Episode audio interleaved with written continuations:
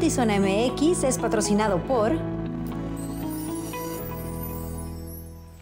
Gracias a Dios, es viernes. ¿Cómo están? Bienvenidos a Notizón MX. Te saluda Alejandra Gagiola con mucho gusto. Luis Eduardo Cantúa, ¿cómo estás? Bien, Alejandra Gagiola, bien. Aquí, mira, poniéndome al corriente y al tanto de lo que estamos transmitiendo. Eh, ya la regué porque tiene volumen, pero ya está, ya está. Ya estamos en la transmisión y esperándolos a todos ustedes con sus comentarios, recordándole, como siempre, que este espacio, Alejandra, es para que ellos opinen, para que quienes nos vean eh, y estemos en la transmisión en vivo, pues tenga la oportunidad de que nosotros también repliquemos sus mensajes. Nos tiene muy sorprendidos la siguiente nota, así que abrimos el debate ahorita que Luis Eduardo les dé los detalles y díganos qué opina porque esto ya se está convirtiendo en algo recurrente en la ciudad. Arrancamos entonces, Alejandra. Hoy precisamente, este fin de semana, hoy viernes, se registró un conato de bomba a un costado de la clínica 7 de IMSS, aquí en Tijuana. El incidente Sí, eh, resultó ser falso, por lo que ninguna persona, vamos, pues, resultó lesionada, solo con sustos, pero sí provocó retraso en atención a pacientes que requerían atención médica, así como a mujeres que ingresaron para iniciar su proceso de parto. Esta área debe ser evacuada de emergencia. Siga las instrucciones de la ruta de evacuación. Para más detalles, escuche la radio. Eran las 12 horas del mediodía del viernes 2 de junio cuando se recibió el reporte de una posible bomba en el teatro del IMSS que se ubica a un costado de la Clínica 7 en la colonia Aviación. A partir de la llamada que se recibió en el 911, elementos de la Policía Municipal, Guardia Nacional, Bomberos y Protección Civil se presentaron en el instituto para evacuar a personal médico y pacientes. La incertidumbre invadió a las mujeres que tenían programado un parto, a sus familiares y también a las madres de bebés que estaban internados en el área de cuneros. Aproximadamente una hora, casi casi como una hora. Y se salió y luego entró y lo volvieron a evacuar otra vez. No hay forma de que los podamos cambiar de hospital, que puedan... Mira, que mira digo al encargado que venga y platique con Digo, porque si podemos encontrar admisión en otro lugar, mejor. Igual por el para retirarnos a lo más posible de déjele digo, déjele digo que venga y hable cuando sea alguien de... Los bebés están adentro, los pediatras salieron. Los bebés se quedaron solo los bebés. Sí, por un momento. Eh, pues se volvieron a ingresar, pero ya no sabemos nada hasta el momento. ¿Sí tu bebé cuándo nació? ¿Cuándo lo tuviste? ¿Cuándo Hace tres semanas. Hace tres semanas. Y me lo entregaban el martes. Pasó cerca de una hora luego del reporte que resultó en una falsa alarma, constató Protección Civil de Tijuana, por lo que se permitió el ingreso de personal y derechohabientes para continuar la jornada. No sabemos exactamente fue en el teatro, lo que sabemos que fue cerca del lugar y según lo que nos comentó Seguridad Pública es de que ellos revisaron con las unidades, con los, con los, los caninos y no encontraron ningún artefacto, ¿no? Digo, pero hubo muy buena reacción en el que se evacuara el edificio para pues, no poner en riesgo a nadie. ¿Sí? ¿Cuánto tiempo? En total, se evacuaron a cerca de 2.500 personas. En algunos casos, se requirió el traslado de pacientes. El área involucrada fue eh, la planta baja, lo que es medicina familiar, el hospital no. Sin embargo, para protección de nuestros pacientes, eh, evacuamos el hospital. Se hicieron las medidas que nos indicaba la autoridad.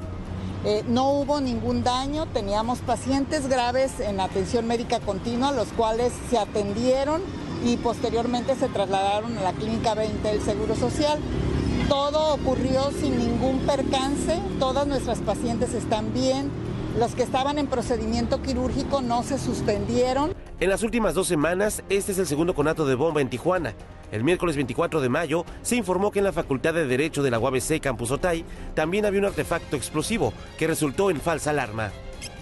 Con imagen y edición de Tania Hernández, informó para Notizona MX, redefiniendo la información, Uriel Saucedo. Y en otro incidente en Tijuana, el chofer de un camión de la empresa Coca-Cola sufrió un fuerte impacto luego de quedarse sin frenos sobre una rampa de colinas de agua caliente. Fue durante la mañana de este viernes cuando la unidad era conducida por la avenida Colina Azul, a pesar de que el chofer realizó maniobras para esquivar a los automóviles debido a la imposibilidad de frenar. El vehículo se impactó contra unas palmeras ubicadas en medio de la vialidad. Del incidente no se reportaron personas heridas y el lugar fue limpiado por personal de la empresa refresquera.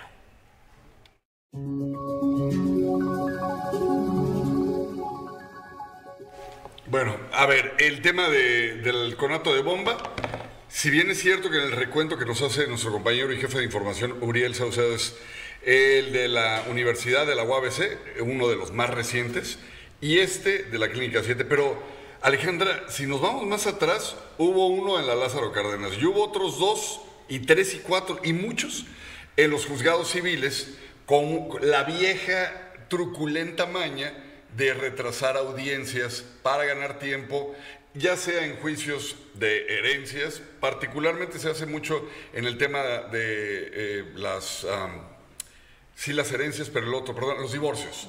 Entonces, eh, ya tienen la vieja maña y la práctica algunos abogados de hacer esto del conato de bomba. En, el caso de la preparatoria Lázaro Cárdenas y otros se dieron también en preparatorias otros dos incidentes.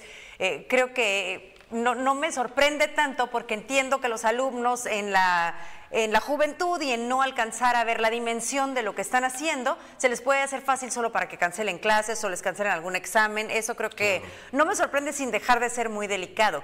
Pero en un hospital, creo que aquí lo que nos cuestionamos o lo que tú mencionabas hace un momento también es qué tanto existe o existe un protocolo en donde se tenga que analizar si realmente era necesario movilizar a pacientes que estaban graves. Eh, mujeres que estaban a punto de parir, pero haber sacado pacientes en camillas y eso resulta preocupante. Pero claro, también está el cuestionamiento y que sí, sí, ¿no? O sea, ¿cómo sabemos en qué momento sí se tendrá que tomar la medida? En este caso entiendo que la autoridad decidió que sí era necesario, pero era necesario solo por una llamada al 911. Yo como que sí especularía ahí si había algo más que, que no nos dieron a conocer. Platicábamos precisamente hace unos instantes. ¿Qué, ¿Qué tan complicado le ha sido a usted si es que usted alguna vez ha marcado el 911. Yo he marcado en infinidad de veces para reportar en mi camino algún accidente, algún incendio, eh, alguna balacera, qué sé yo. Me ha tocado no ser... te contestan jamás.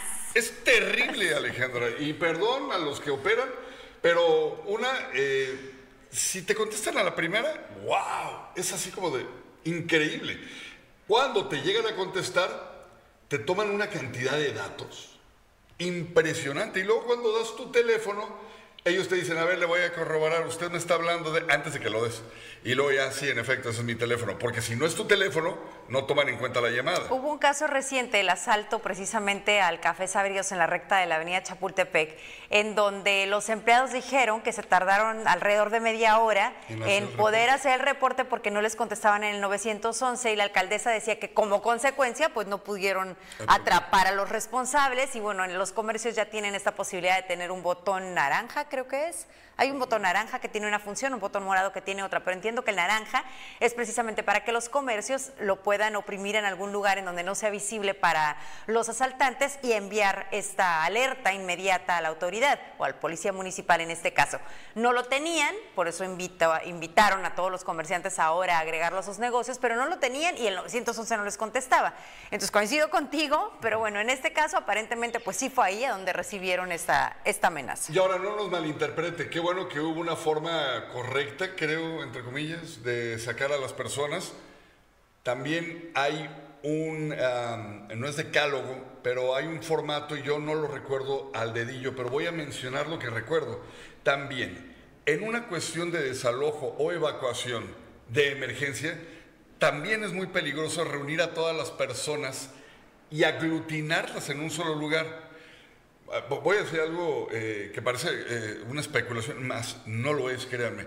Si la alerta es de bomba para sacar a la gente y concentrarla, cuando la intención realmente es de un disparador externo, tú expones a todas las personas en la plaza a un solo tirador, como le dicen en Estados Unidos, to one shooter, y esto es algo que va en contra de un protocolo de asistencia o de emergencia por parte de las autoridades. Me pregunto, y lo, preguntábamos hace rato, entonces, ¿qué tipo de alerta fue esta como para que se lo tomaran tan en serio? E incluso la Guardia Nacional usar un mecanismo que no me había tocado escuchar. Si usted quiere información, consulte la radio y la televisión para que le den información. Este no es un simulacro, es una llamada de emergencia. Jamás lo había visto en un bitáfono de una unidad de la Guardia Nacional. Y lo que sucede de forma muy regular, eso sucede exactamente al lado del Boulevard Aguacaliente, en una zona bastante transitada, en un horario de viernes también muy mm, con flujo vehicular. Y la gente tratando de voltear, pues hubo un accidente automovilístico ahí, afortunadamente nada grave, pero pues sí un choque que todavía hizo aún más complicado transitar por esa zona. Así que esto se registra hoy gracias a quienes en este momento se suman a la transmisión. Carlos Becerra, Juan Manuel Castro, te mando un abrazo, mi niño Angélica Soler, Anaí Aguirre, Marco Avilés, Tati, viva el primer viernes de junio. Y, que ya es fin de semana y el primer viernes de junio del mes Pride. Mucho vamos a platicar sobre esto a lo largo de este mes. Ya tenemos eh, nuestro ícono de Zona MX también acorde. Gabriela Navarrete, saludos. Saludos Alejandro y Luis Eduardo Cantúa. Oye, y rápido, teníamos la otra nota de del camión de Coca-Cola, la refresquera. Qué bueno que la empresa reaccionó a tiempo, qué bueno que supieron el chofer se ve que trae un entrenamiento ad hoc a este tipo de situaciones. Se queda sin frenos en una rampa, creo yo, de las más pronunciadas que tenemos en Tijuana, de una zona residencial, donde hacia donde quiere estamparse el señor es una casa. Ojo con eso. Y afortunadamente en ese caso tampoco hubo lesionados, que al final del día es lo más relevante. Así es. En todo momento. Este proyecto maravilloso, de verdad maravilloso y en cualquier lugar. La Secretaría de Seguridad. Diversión e información en un solo clic. Con tu boleto ganamos todos. Con el 90 sorteo magno de la UABC este 8 de junio, tú puedes ser el ganador. Primer premio, 23 millones de pesos. Segundo premio, 4 millones de pesos. Además, autos último modelo y mucho más. Compra ya tu boleto y juntos sigamos apoyando la educación de miles de estudiantes universitarios. Con tu boleto ganamos todos. www.sorteosuabc.mx Fíjese que el acceso a playas de Tijuana se encuentra restringido para el tránsito de vehículos de carga pesada. Esto con la finalidad de que no ocurra un nuevo derrumbe en el cañón del matadero. Sin embargo, esta instrucción no es atendida por algunos conductores de estos vehículos quienes siguen utilizando la vialidad, situación que preocupa a los residentes. Vecinos del Mirador y playas de Tijuana advierten que camiones de carga siguen pasando por el cañón del matadero. Agrupaciones de vecinos del Mirador y playas de Tijuana temen por su seguridad al señalar que camiones de carga pesada continúan pasando por el área del socavón en el cañón del matadero. Unidades que tienen prohibido el uso de esta vialidad. Sí, no tienen conciencia. Mira, el principal problema aquí es la falta de conciencia. No se dan cuenta realmente del riesgo. Hasta que no haya una desgracia, no se van a dar cuenta como dicen los, los, este, los niños, no se ponen las pilas. ¿Por qué los dueños de los camiones, por qué los constructores toman tan a la ligera el derecho de las personas pues, a la salud, a la vida en este caso? O sea, hay, gente muy, muy preocupada porque el cerro no te va a ayudar ni te va a, a avisar cuándo se va a volver a desgajar. Entre más peso le pongas, más riesgo hay. Pese a que hay un aviso de prohibición de paso a camiones de carga por el primer acceso a playas de Tijuana, algunos choferes hacen caso omiso a este, en especial por las noches, cuando no hay elementos de la policía municipal en el lugar. Y esos letreros están por una razón. Entonces el gobierno también pues tiene vela en el entierro, porque eso debería de estar vigilado. Es un proceso en los que han tenido también culpa pues el mismo gobierno por falta de mantenimiento, etcétera, y muchas otras razones, debería estar vigilado. Entonces, cuando no hay vigilancia, los camiones con letrero y sin letrero se pasan ya a cualquier hora del día. A veces van hasta jalando este, retroexcavadoras, este, llenos de materiales. El presidente de la Cámara Mexicana de la Industria de la Construcción de Tijuana, Tecate y Rosarito, el ingeniero Gabriel Vizcaíno apuntó que algunos camiones pueden ser parte del equipo de trabajo que se está encargando de la obra en el cañón del matadero, los cuales tienen que transitar por el lugar. En, la zona donde la obra se está haciendo, definitivamente debe de haber camiones que están sacando material o llevando material de relleno y bueno, eso, eso es parte de los trabajos. Y esas mm. empresas sí son de cámara, las, que están arreglando el problema. Mientras, vecinos del mirador indican que el hundimiento en la zona afectada sigue avanzando de manera preocupante. Se está haciendo otra vez el vado más, ya más profundo, del lado donde ya no circula, o sea, del arroyo de circulación que viene del centro para playas y entra acá al mirador, pues ahí se ve ya no está ahorita funcionando pero ahí se ve que se está hundiendo solita, no pasa nada. Y en el arroyo de circulación que va de playas de Mirador hacia el centro, ahí ya hay fracturas. Ante la situación, los vecinos piden a las constructoras más responsabilidad sobre el tema y al gobierno mayor vigilancia y celeridad en la reparación de la obra. Con imagen y edición de Lordán García, informo para Notizón MX, redefiniendo la información, Cristian Villacaño.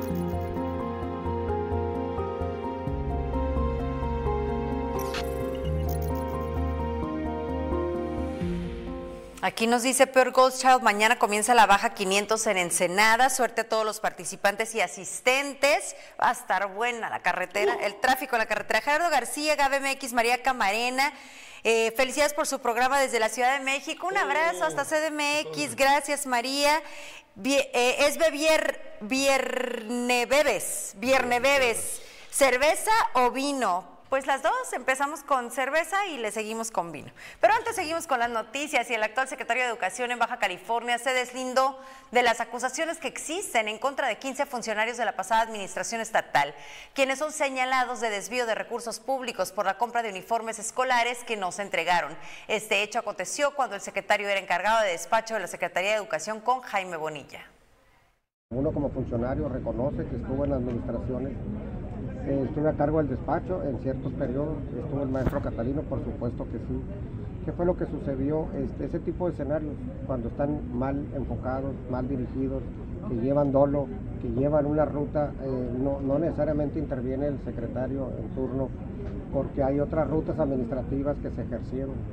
Entonces nosotros, la prueba está, ¿por qué están demandados esos procesos? Porque nosotros mismos los demandamos. O sea, al momento de yo recibir la, el momento de recibir el maestro Catalino sus, procedimientos administrativos, los pone en la mesa y luego sale y me los pone a mí y luego sale y yo los expongo a la Secretaría de Honestidad. O sea, ahí viene la ruta de la no permisibilidad, de la honestidad.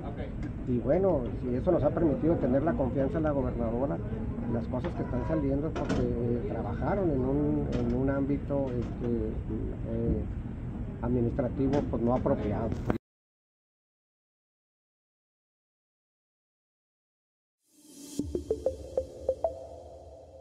Con Telcel este Hot Sale estrena un smartphone con hasta el 68% de descuento. Aprovecha del 29 de mayo al 6 de junio para visitar su tienda en línea en telcel.com y adquiere tu nuevo amigo kit al mejor precio y con increíbles beneficios. Recuerda, en este Hot Sale tu mejor opción es Telcel, la mayor cobertura y velocidad. Este viernes se estrenó Maridaje Callejero con la participación de Joaquín Fernández y Ariosto Manrique. Aquí les presentamos a los protagonistas de este nuevo programa en nuestra plataforma Climbam. ¿Con qué se te viene a la mente que podamos maridar, por ejemplo, mole? Mole con vino espumoso, definitivamente. Churros. Churros con sinfandel, pinto. ¿Al pastor o trompo? Vino rosado, Cecilia Rosé, espumoso, rosado también. ¿Los tacos de birria? La birria con sirá, definitivamente. Amigos, nos vemos en Maridaje Callejero, donde dignificamos la comida callejera y le perdemos un poquito el respeto al vino. Amigos, los invitamos a prácticamente todas las redes sociales, a Instagram, a Facebook, a TikTok, en Climbam, en Zona MX y en, por supuesto, Maridaje Callejero.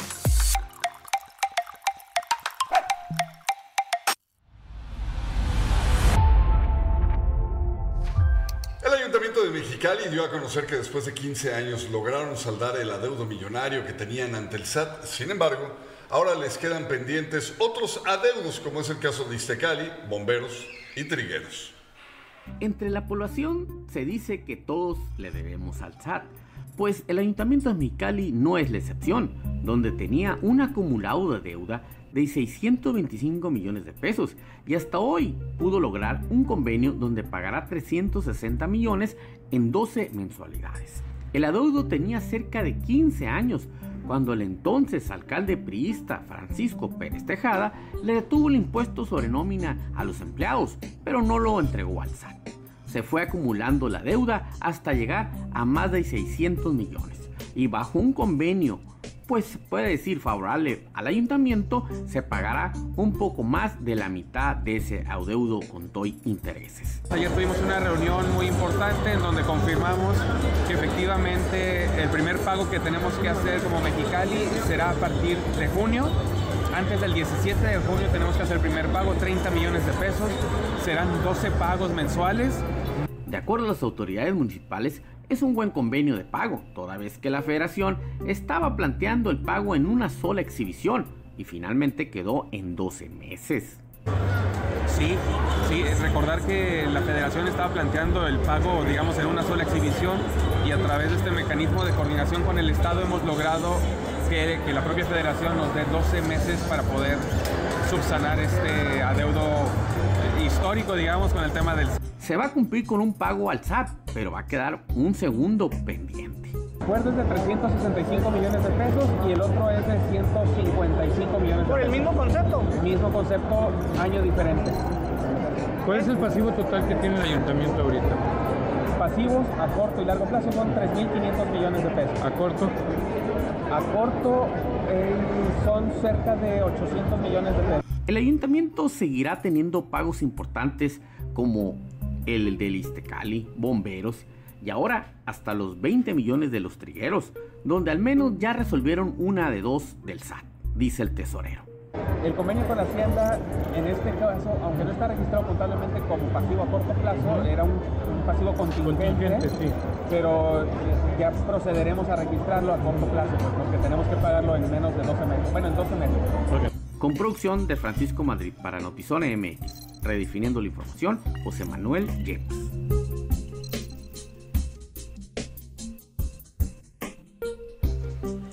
La joya Playhouse anunció el estreno mundial de la obra de teatro Love All, basada en la vida de la tenista Billie Jean King, quien fue pionera en la lucha por la igualdad femenina. Esta obra evocará los altibajos de la tenista y pondrá sobre la mesa lo que se requiere para ser un campeón y sobre todo los atributos para cambiar el curso de la historia. La puesta en escena estará abierta desde el 3 de junio hasta el 2 de julio, de martes a domingo, en diferentes horarios que pueden ser, ser consultados en el sitio web.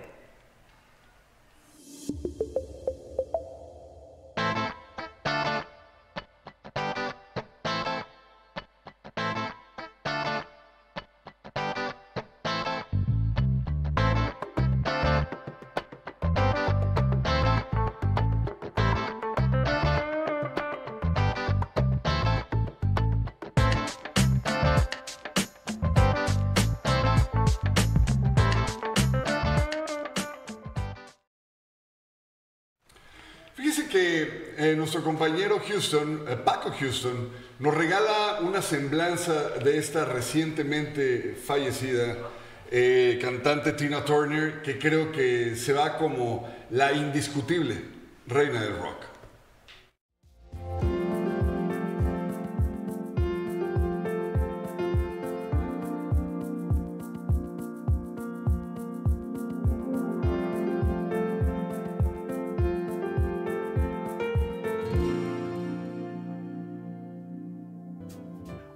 ¿Cómo están? Mi nombre es Paco Houston y bienvenidos a otro episodio más de Dejando Huella y el día de hoy voy a platicarles acerca de la vida y trayectoria de la reina del rock, Tina Turner. Así que, comenzamos. Anna Mae Bullock, mejor conocida como Tina Turner, nació un 26 de noviembre de 1939 en Brownsville, Tennessee. Fue la menor de tres hermanos. A sus ocho años comenzó a cantar esporádicamente en la iglesia bautista Nutbush Hill. Se crió con su abuela y desde la adolescencia comenzó a trabajar como empleada doméstica. Tiempo más tarde, en 1958, se graduó de la Summer High School y eventualmente empezó a desempeñar como auxiliar de enfermería en el hospital Barners Jewish. Tiempo más tarde, junto a su hermana Selma, comenzaron a frecuentar el club nocturno Manhattan, en donde veían actuar al cantante Ike Turner junto a su banda Kings of Rhythm, y fue durante una de sus presentaciones que Tina tuvo la oportunidad de cantar. Ike quedó tan impresionado por el gran talento de Tina que sin dudarlo la presentó repetidas ocasiones como cantante invitada hasta convertirla en parte de la banda, la cual cambió de nombre a Ike y Tina Turner. Entre 1960 y 1964 empezaron a realizar los primeros sencillos como grupo, los cuales tuvieron una notable aceptación del público. Sencillos como A Fool in Love, It's Gonna Work Out Fine y Too Many Ties That Blind no dejaban de sonar. Pero fue hasta 1966 que el dúo alcanzó fama internacional con el álbum River Deep Mountain High.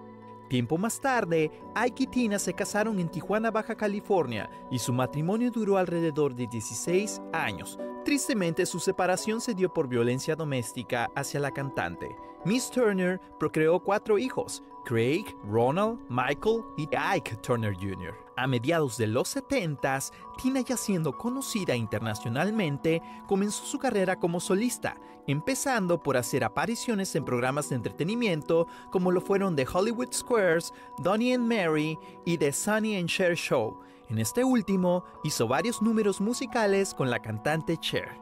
A lo largo de su carrera, Tina Turner también hizo otros duetos legendarios, compartiendo escenario con artistas como David Bowie, Brian Adams, Mick Jagger, Eros Ramazzotti, Beyoncé y Elton John, por mencionar algunos.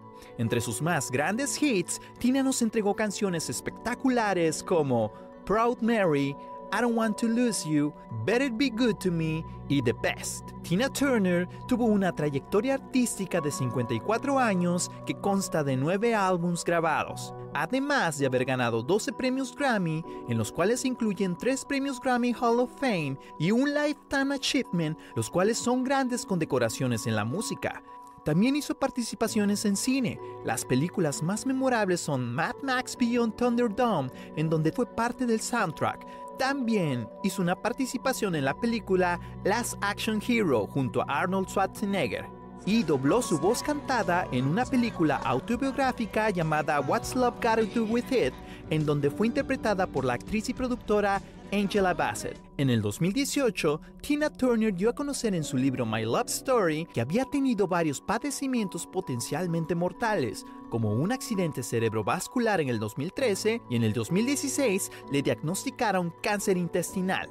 También sufría de presión arterial alta, lo que le dañó sus riñones, que desencadenó una insuficiencia renal, por lo que comenzó a ir por diálisis. Aunque consideró la eutanasia, tuvo la oportunidad de encontrar un donante, el cual le dio un riñón teniendo su cirugía de trasplante el 7 de abril del 2017. Tristemente la cantante muere el 24 de mayo del 2023 en Suiza. Espero que les haya gustado esta información. Mi nombre es Paco Houston y esto fue Dejando Huella. Nos vemos en la próxima.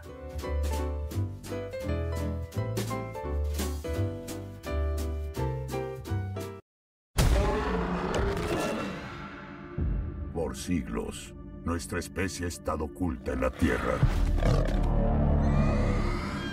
Pero la oscuridad nos volvió a encontrar. Prime. Al final, todo lo que ustedes aman será consumido. Tiene que haber otra manera de salvar nuestro mundo. Nunca se han enfrentado nada igual a esto. Déjalos que vengan.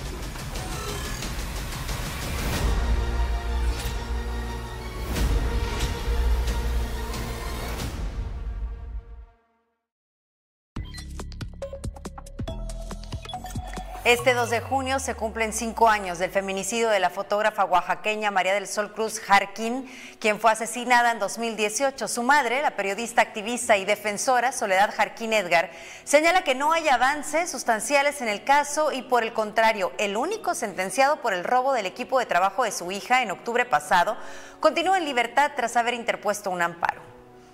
Las cuatro personas que rociaron gasolina al jefe del gabinete del municipio de Colón, José Nemorio Guevara, ya están en libertad toda vez que la defensa presentó suficientes argumentos para contrarrestar la acusación de la fiscalía, quien acusaba de tentativa de homicidio. Aseguran que la parte acusadora no pudo demostrar que existiera la intención de quitarle la vida, por lo que de inmediato los, los comerciantes fueron puestos en libertad.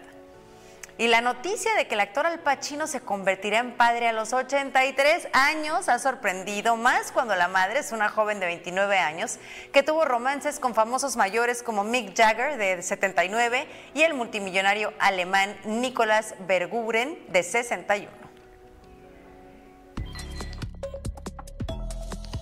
En el siguiente capítulo de reseñas y palomitas, nuestro compañero Ernesto Eslava nos trae la reseña de una película animada muy esperada por los amantes de los superhéroes, Spider-Man a través del Spider-Verse. Vamos a verlo.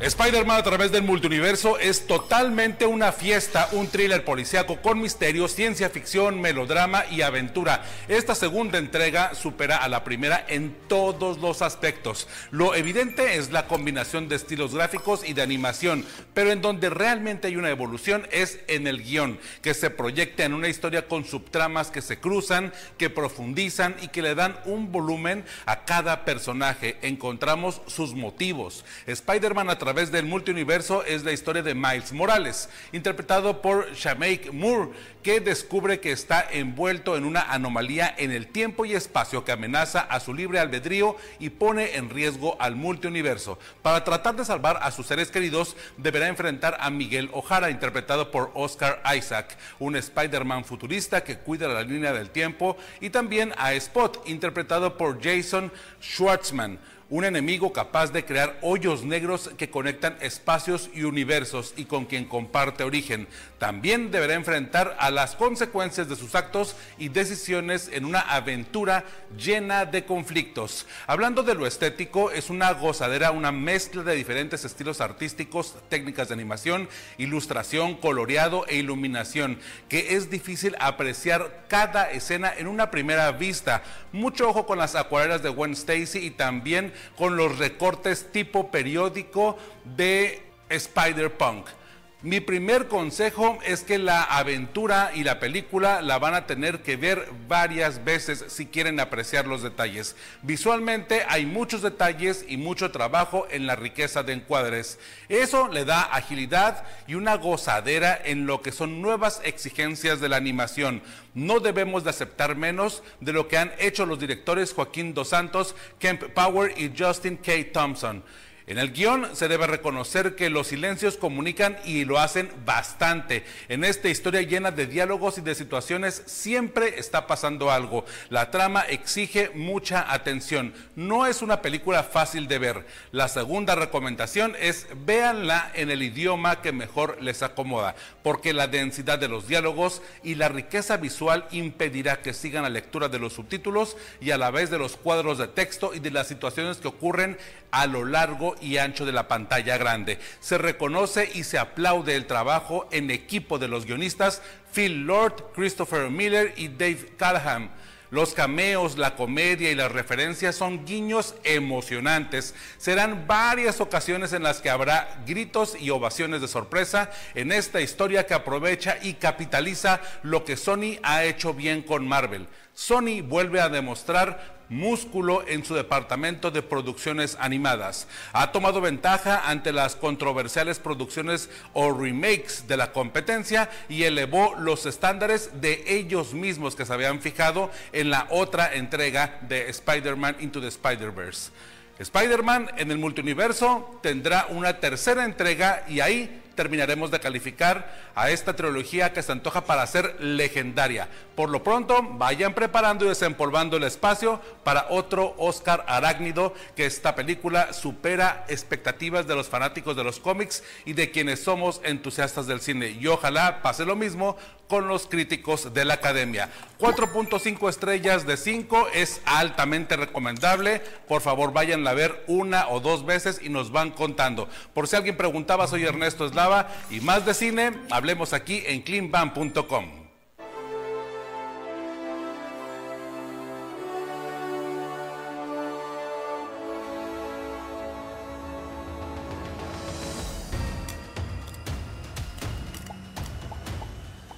semana de acción y emoción en tu estadio Chevron. Vívelo con nuestros toros enfrentando a Leones de Yucatán del 2 al 4 de junio. Viernes de Trofans. Ven con tu jersey roja y entra en cortesía. Sábado de fiesta con temática de sirenas y piratas. Celebra tu cumpleaños con nosotros. Ven por tus cortesías. Domingo familiar. En la compra de un boleto adquieres 4 para sección jardín. Inicio de juego viernes y sábado a las 7.35 pm y domingo a las 5.5. Promociones sujetas a disponibilidad y se aplican restricciones. Boletos a la venta en taquillas del estadio. Boleto móvil y estaciones Chevron. Es viernes, bebes, y la pregunta que te hacen es si cerveza o vino. Eh, vino, definitivamente. Vino Sí. definitivamente. ¿Y tú? Yo las de- empiezo con uno y termino con el otro. Ah, bueno. no Empiezo con cerveza y las dos, termino ¿eh? con- truculento. Entonces yo también las dos, porque me voy a limitar. Saludos a Esmeralda Guerra, Dani dice las dos, saludos a. Felipe Hernández, Gerardo García sobre el caso de me- que anunciamos de Mexicali dice si ya les encontraron el fraude que se los frieguen, todavía los premian y les dan otro hueso. Y varias veces. Candelario Belisario, saludos, José Francisco Castillo, Araceli, Alexandra Paola, Francisco Cuellar, Rosario Cedeno, Dulce, Natalie Martínez, Meli Barragán, amiga querida, te mando un abrazo, qué bueno que estás conectada. Tati Caguamas Banqueteras, ándale pues, ¿y esas cómo son? Qué brava. Digo, sí sé cuáles son las caguamas, pero banqueteras es que literal te las Sí, sí, sales del tomas en la de banqueta. Chevy pues ahí a- afuerita de donde te la... Ándale, suena bien, suena bien también. Oye, lo que suena bien son los deportes, viene cargadísimo nuestro compañero Adrián Sarabia y pues todo lo que se avecina con toros que además hicieron la barrida con los tecolotes y cosas así. ¿Qué novedades nos tienes, Adrián? Adelante. Hola Alejandra, Luis, los saludo con gusto. Así es, sí, barrieron los toros de Tijuana. Sonkis va a enfrentar su juego número uno en semifinales ante Rayos de Hermosillo. También ya se dio a conocer la lista de la selección mexicana que tendrán un juego aquí en San Diego eh, muy pronto en este mes de junio. Perfecto, pues yo ahorita saliendo de aquí yo creo que sí, definitivamente a ver la semifinal de los Sonkis que se va a poner de atrapapollos. Atrapapollos, nos dan los, los detalles y por supuesto Adrián el lunes también nos tiene toda la información. Adelante Adrián, los dejamos en Zona Sport.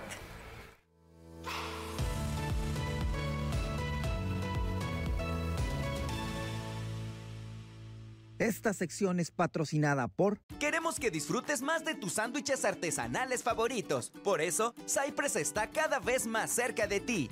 Te invitamos al nuevo Cypress en Revolución. Para que disfrutes de la mejor variedad de platillos premium preparados al momento por expertos artesanos en el mejor ambiente. Cypress.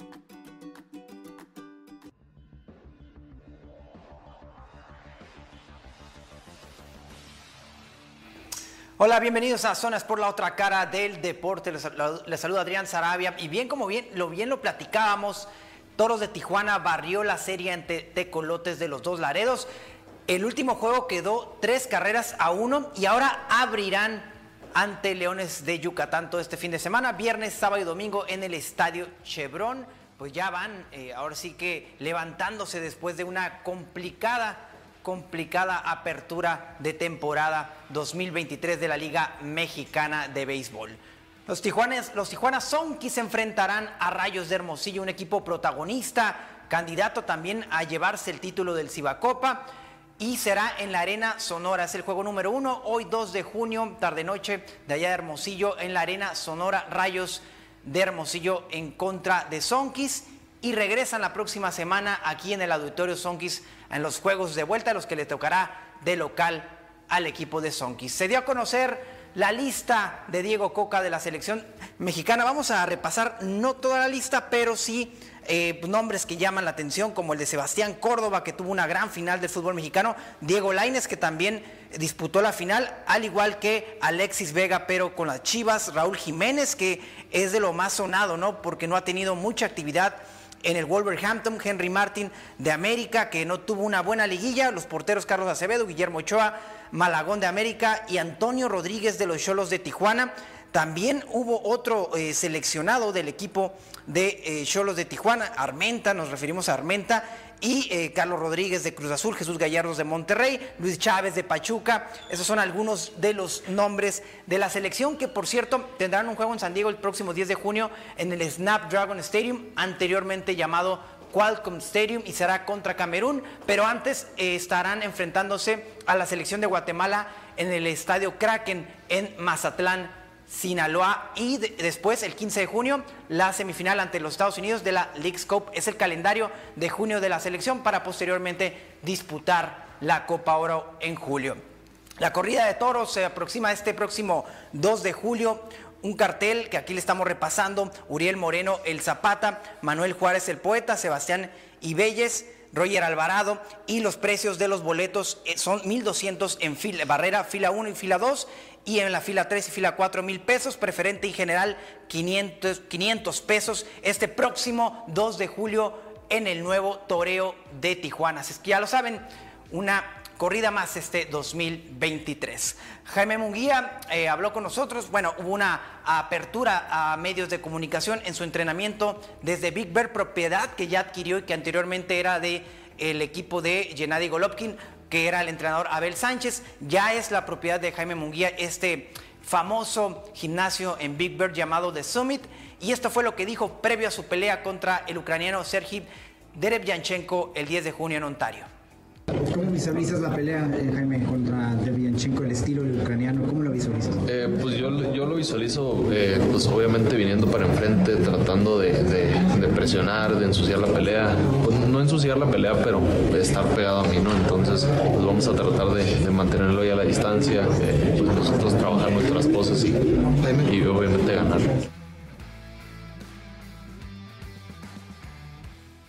Su copromotor Oscar de la Hoya de Golden Boy Boxing habló también con nosotros.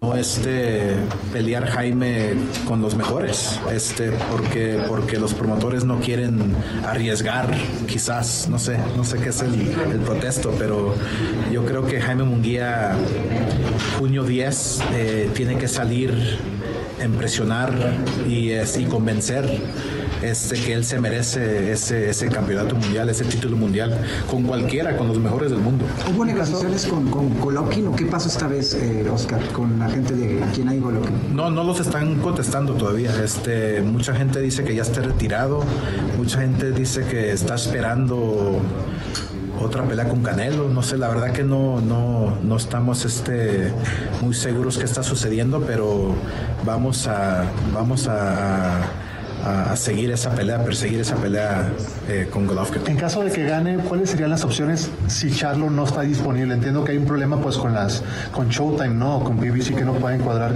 con The Sound. ¿Qué opciones hay además de Charlo para Jaime en caso de que gane? Pues primeramente no hay ningún problema con The Zone ni, ni con Showtime. Este, eso lo, eso lo, eso los, eh, eh, ya se, se, arregló, ¿no? Este, se arregló con la pelea de, Ryan y, y, y Gervonta Davis, así que no hay ningún problema. Eh, este, yo creo que la mejor pelea para, para un Jaime Munguía, después de esta, si todo sale bien, sí. Bueno, antes eh, de terminar la, la entrevista, a continuación decía David Benavides, un nuevo nombre que ha surgido en la baraja de los posibles futuros rivales de Jaime Munguía. Habló de otras cosas también de Ryan García y este pleito que trae ahora con él. Ya pasó con Canelo, ahora con Ryan García. Esto lo vamos a platicar el lunes, todos los detalles en la esquina del boxeo a las 7:15 de la noche en cleanban.com, también en las plataformas de Zona MX y por supuesto en la página en Facebook de la esquina del boxeo. Rafael Jaime, este alpinista con una historia de vida muy interesante y alentadora. Eh, sin más preámbulo, les presentamos esta pieza que preparamos para ustedes y nos despedimos de aquí, de Zona Sport. Este mayo del 2023 se hizo historia, pues Rafael Jaime Jaramillo, además de ser licenciado en Derecho, es montañista, triatleta y corredor. Y fue la primera persona con discapacidad visual en literalmente conquistar la cima. Y pierdo mi ojo derecho. 13 años después, el cáncer regresa a mi vida y pierdo el ojo izquierdo. Y por supuesto se han de imaginar que mi vida cambia por completo. Y cuando te enfrentas a una circunstancia de esas, puedes creer que la vida se te acaba, que se te cae el mundo encima y que tus posibilidades se vuelven nulas. Y por supuesto que eran pensamientos o emociones que yo tenía. Y repitiendo, tuve la fortuna de tener una gran familia que me empujó con valores, con ejemplo, con esto de hacer que las cosas sucedan. Y también el deporte fue algo que se convirtió en mi salvavidas. El 23 de mayo a las 6.33 de la mañana Toqué cumbre en el punto más alto del mundo, hice cumbre en el Everest, convirtiéndome en el primer ciego de Latinoamérica y el tercero en el mundo que estaba en esa cima, en esa montaña tan emblemática y justo estos valores que me acompañan tanto en mi vida personal, profesional, deportiva y con la marca, es lo que vengo a compartir con todas las personas, con todos los colaboradores, con todos los clientes, con los tijuanenses, con esta familia, es lo que vengo a compartir. No cabe duda que Rafael Jaime es un ejemplo de vida, con un mensaje claro, romper barreras y cumplir sueños. Con imágenes y producción de Alberto Ferreira, redefiniendo la información para Zona Sport, Adrián Sarabia.